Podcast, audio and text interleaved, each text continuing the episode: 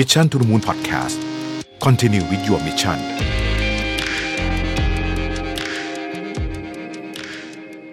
สวัสดีครับ ยินดีต้อนรับเข้าสู่ Mission to the Moon Podcast ครับคุณอยู่กับผมรวิศ หาญอุตสาหะครับเกริ่นนิดนึงก่อนนะครับ EP นี้เนี่ยได้ไอเดียมาจากตอนผมเห็นโฆษณาไมโลทางทีวี คือโฆษณาเนี่ยเขาพูดถึงเรื่องของการเรียนรู้พลังของทีมเวิร์คของเด็กๆ ผ่านกีฬานะครับก็พอเห็นปุ๊บก็มานั่งคิดดูว่าเออจริงๆเนี่ยไอ้คำว่าทีมเวิร์คซึ่งเราพูดกันเยอะมากในบริบทของการทำงานเนี่ยนะครับ มันเป็น skill ที่สำคัญมากอันหนึ่งที่ผมเชื่อว่าทุกบริษัทเห็นด้วยหมดว่า skill นี้เนี่ยสำคัญจริง ๆ มันถูกสร้างมาตั้งแต่ตอนเด็กๆเนาะไม่ได้มาเพิ่งเริ่มทำตอนโตนะฮะทีนี้เนี่ยคำถามก็คือว่าทำไมในโลกของการทำงานเนี่ยทีมเวิร์กถึงสำคัญขนาดนั้นนะครับก็ต้องตอบว่าในโลกของการทำงานเนี่ยเราแทบจะไม่สามารถทำอะไร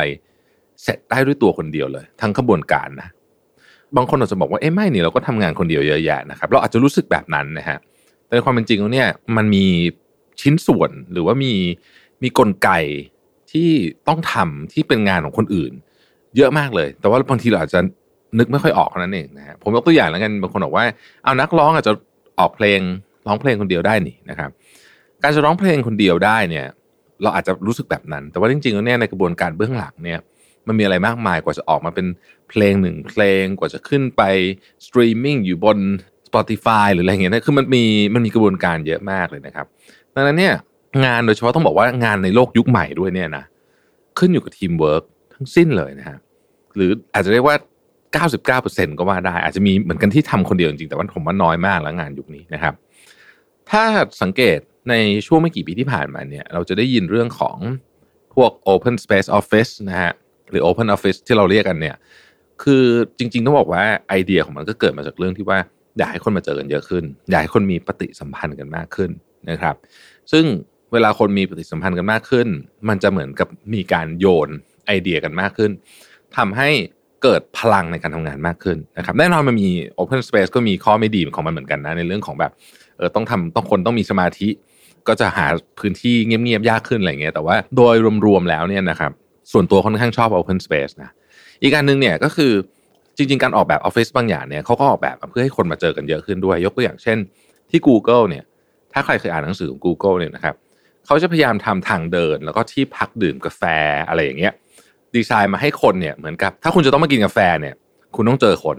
อะไรอย่างเงี้ยเป็นต้นนะครับ ซึ่งซึ่งพวกนี้เนี่ยเป็นเป็นเรื่องของการที่มันอยู่บนพื้นฐานของความเชื่อว่าเราจะมีการพูดคุยกันมากขึ้น โยนไอเดียกันมากขึ้น มีความคิดสร้างสรรค์มากขึ้น มีส่วนร่วมมากขึ้นนะครับ การมีทีมเวิร์กที่ดีเนี่ยช่วยสร้างอะไรมากมายให้กับการทำงานนะฮะผมขอยกตัวอย่างสักสามเรื่องแล้วกันนะครับ เรื่องที่หนึ่งเนี่ยมันช่วยให้คนเนี่ยเติบโตขึ้นนะฮะการทำงานเป็นทีมเนี่ยทำให้เราสามารถเรียนรู้จากข้อผิดพลาดของคนอื่นได้นะครับ คือมันมีการแลกเปลี่ยนข้อมูลพวกนี้เนี่ย ในขณะเดียวกันเนี่ยเราก็ได้รับ feedback ด้วย feedback เนี่ยที่เป็นทั้งจุดแข็งและจุดอ่อนของเราจากคนอื่นๆ เวลาเราได้ feedback เนี่ยนะครับ เออเหมือนที่ผมพูดมาตลอดคนเราเนี่ยมันจะพัฒนาได้เนี่ยมันต้องมี feedback ถ้าเกิดทำอะไรไปแล้วเนี่ยมันไม่มี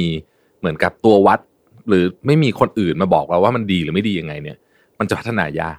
นะฮะซึ่ง feedback เนี่ยเราก็เอามาพัฒนาจุดแข็งของเราให้แข็งขึ้นไปอีก อันไหนเป็นจุดอ่อนที่รู้สึกว่ามันควรจะต้องถูกแก้ เราก็มาปรับปรุงตัวเองให้ดีขึ้นในขณะเดียวกันเนี่ยเวลาทำงานเป็นทีมเนี่ย แนวคิดใหม่ๆมันมีโอกาสเกิดมากขึ้นด้วย นะฮะที่ที่มันมีคำกล่าวคำหนึ่งที่ผมชอบมากเลยเขาบอกว่าเวลาไอเดียมาหนึ่งบวกหนึ่งไอเดียเนี่ยบางทีมันไม่ได้เป็นแค่สองนะบางทีมันออกเป็นสี่แปดอะไรเงี้ยเป็นไปได้นะครับ เพราะว่าไอเดียเวลาเรามา เรามีไอเดียมาแลกกัน ต่างคนต่างได้ไอเดียเพิ่มขึ้น ไม่มีใครมีไอเดียลดลงนะฮะนี่คือความดีงามของทีมเวิร์กนะอันที่สองก็คือทำให้เกิดนวัตกรรมนะครับด้วยประสบการณ์มุมมองความคิดเห็นและไอเดียที่แตกต่างกันของแต่ละคนในทีมเนี่ย เมื่อมันถูกนำมาผสมรวมเข้าด้วยกัน มันจะทำให้เกิด solution ใหม่ ๆ ขึ้นนะครับ solution ใหม่ ๆ พวกนี้เนี่ยก็นำพามาซึ่งนวัตกรรมนั่นเอง ซึ่งแน่นอนเวลาพูดคำว่า innovation เนี่ยนะฮะเป็นของที่อยู่บนลำดับความสำคัญต้นๆ ของบริษัทในยุคนี้ ยุคนี้เนี่ยทุกอย่างเนี่ย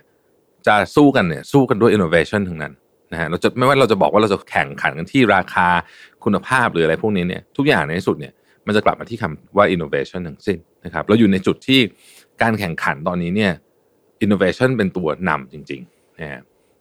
ข้อที่สามก็คือเรื่องของประสิทธิภาพในการทำงานนะครับทีมเวิร์กที่ดีเนี่ยสามารถส่งผลโดยรวมให้กับองค์กรในหลายแง่มุม ตั้งแต่การสร้างความพึงพอใจให้กับลูกค้ามากขึ้น output ในการทำงานที่สูงขึ้น เกิดความร่วมมือมากขึ้น เรื่องนี้เราจะสามารถเห็นรู้สึกได้ทันที ถ้าทีมเวิร์กของเราเป็นทีมที่ดีนะครับ ในทางกลับกัน มันจะรู้สึกว่าทุกอย่างมันดูแย่ไปหมดเลย เช่นกัน ถ้าทีมเวิร์กของเราแย่นะฮะซึ่งถ้ามองจริง ๆ แล้วเนี่ยในเรื่องของทีมเวิร์กซึ่งมันมีความสำคัญมากขนาดนี้เนี่ย มันก็เลยเป็นสิ่งที่ผมต้องคิดต่อว่า ในฐานะที่ผมเองเนี่ยก็มีลูกยังเล็กอยู่ทั้งสองคนนะครับกำลังต้องเรียนรู้เรื่องพวกนี้ เพราะฉะนั้นต้องพยายามสอนให้เขา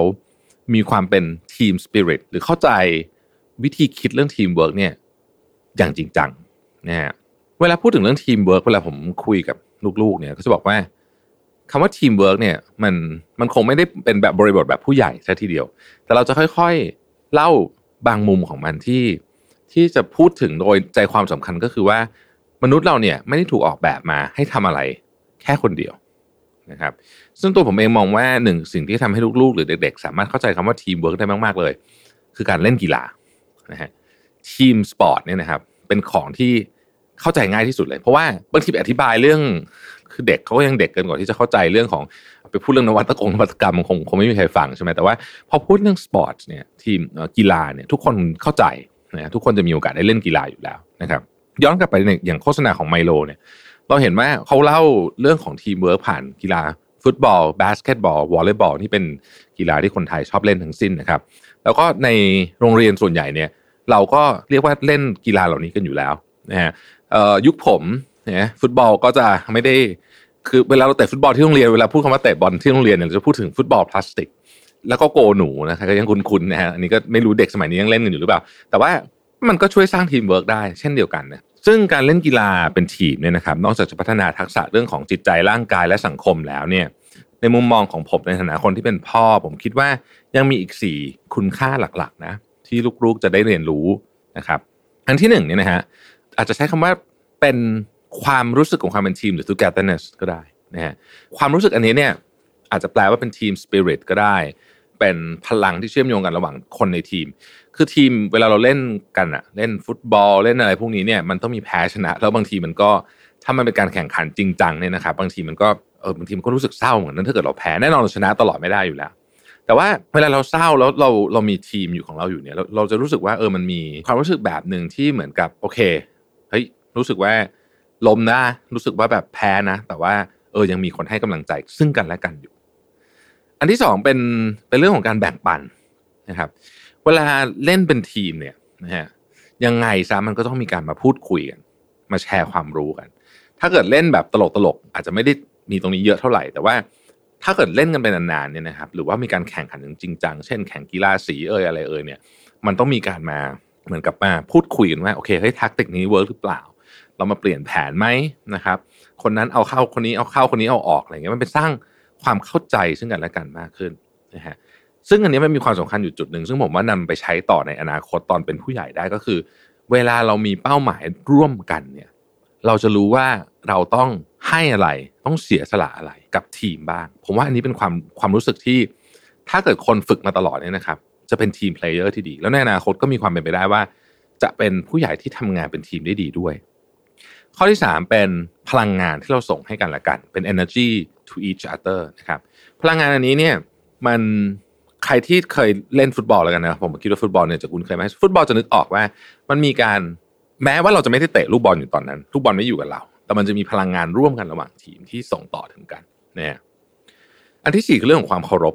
เคารพซึ่งกันและกันเคารพตัวเองด้วยเคารพผู้อื่นด้วยนะครับเวลาเล่นกีฬากันเป็นทีมเนี่ยมันจะมีการ ระทบกระทั่งกันเองแม้แต่ในทีมเดียวกันก็ตามนะที่เขาเรียกว่าเป็นช่วงเวลาพักครึ่งนะนั่นแหละ คือเราก็จะแบบเฮ้ยคนนั้นเล่นไม่ดีทำไมไอ้นี่เล่นไม่ดีอะไรเงี้ยนะมันจะมีเรื่องพวกนี้เกิดขึ้นเนี่ย เราจะเรียนเรียนรู้ที่จะอยู่ด้วยกัน ได้ว่าโอเค เวลาเพื่อนทำผิด เราให้อภัยยังไง เวลาเราทำผิด เราต้องขอโทษเราต้องทำอะไรยังไงอะไรเงี้ยนะครับคือมันจะมีเรื่องของการผมใช้คำว่าพยายามทำความเข้าใจมนุษย์อีกฝั่งหนึ่งที่เป็นปัจเจกมากขึ้น ในขณะที่เรียนรู้การทำงานแบบเป็นทีมไปด้วยกัน นะครับ อีกข้อหนึ่งที่ผมว่าสำคัญมากๆเลยก็คือเรื่องของการแพ้ให้เป็น เพราะว่าในวันข้างหน้าเนี่ย เมื่อลูกๆเราเติบโตเป็นผู้ใหญ่นะครับ คือตอนเด็กๆ เนี่ย ลูกส่วนใหญ่ที่ต้องบอกว่าครอบครัวนะยิ่งยิ่งเด็กเท่าไหร่เนี่ยครอบครัวก็จะมีความ protective มันเป็นธรรมชาติของมนุษย์นะฮะเราก็จะพยายามปกป้องเขาจากความรู้สึกผิดหวัง หรือความรู้สึกอะไรพวกนี้ให้ให้ได้มากที่สุดตามพลังเท่าที่ เท่าที่ครอบครัวจะทำได้ แต่ในความเป็นจริงแล้วเนี่ย พอเขาเริ่มโตเป็นผู้ใหญ่เนี่ยเขาจะต้องเจอโลกด้วยตัวเอง ซึ่งมันก็เป็นธรรมชาติของมนุษย์ จริงๆเป็นธรรมชาติของสัตว์ทุกชนิดนะนะว่าแบบตอนเด็กๆเนี่ยก็จะต้องถูกพ่อแม่คอยปกป้องหน่อยแต่โตขึ้นก็ปกป้องไม่ได้มากเยอะแล้วเนี่ยนะครับ เพราะฉะนั้นเนี่ยหลายครั้งเราจึงต้องยอมรับว่าไม่ใช่ทุกอย่างที่จะเป็นอย่างที่เราคิดเสมอไป ความล้มเหลวความผิดพลาดความผิดหวังเนี่ยเกิดขึ้นได้เสมอนะฮะคำว่าแพ้ให้เป็นในที่นี้ไม่ได้หมายถึงว่า แพ้แล้วก็ล้มเลิกไปนะ แต่เราต้องเรียนรู้ที่จะแพ้หรือล้มเหลวเนี่ยอย่างมีทั้งศาสตร์และศิลป์เราต้องเรียนรู้ว่าเราแพ้เพราะอะไรนะครับ คนที่เขาชนะเราเนี่ยเขาชนะเพราะอะไร เขาเรียนรู้มากกว่า เขาซ้อมเยอะกว่าหรือเปล่า หรือว่ามีปัจจัยอื่นที่เขาทำได้ดีกว่า เรายินดีกับผู้ชนะ แต่ในขณะเดียวกัน เราก็เรียนรู้ด้วย เราเรียนรู้จากผู้ชนะ และเราเรียนรู้จากการแพ้ของตัวเองด้วย ในขณะเดียวกันที่เราล้มเหลวเนี่ย เราก็ต้องเรียนรู้วิธีที่จะลุกขึ้นมาด้วยนะฮะทำใหม่สู้ใหม่ สุดท้ายนี้สำหรับใครที่เป็นคุณพ่อคุณแม่นะครับ หรือว่าเป็นคนที่ต้องดูแลเด็ก ๆ เนี่ย ผมว่าการสอนให้เขาได้รู้จักกับคำว่าทีมเวิร์กและสอนให้เขาแพ้เป็นเนี่ย เป็นเรื่องที่เราในฐานะผู้ปกครองเนี่ยจำเป็นจริง ๆ ที่ต้องคอยชี้แนะนะฮะคอยแนะนำนะว่าการทำงานร่วมกันเป็นทีม การเล่นด้วยกันเป็นทีมเป็นยังไง แล้วเมื่อแพ้เนี่ยเราจะปรับความรู้สึกของตัวเองยังไงนะครับ อย่างที่บอกครับจริงๆ กระบวนการการเรียนรู้พวกนี้เนี่ยสนุกและง่ายที่สุดผ่านการเล่นกีฬาเป็นทีมนี่แหละ ผมว่าเป็นสิ่งที่ work มาก แล้วต้องบอกเลยว่าการเล่นกีฬาเป็นทีมเนี่ยนะครับ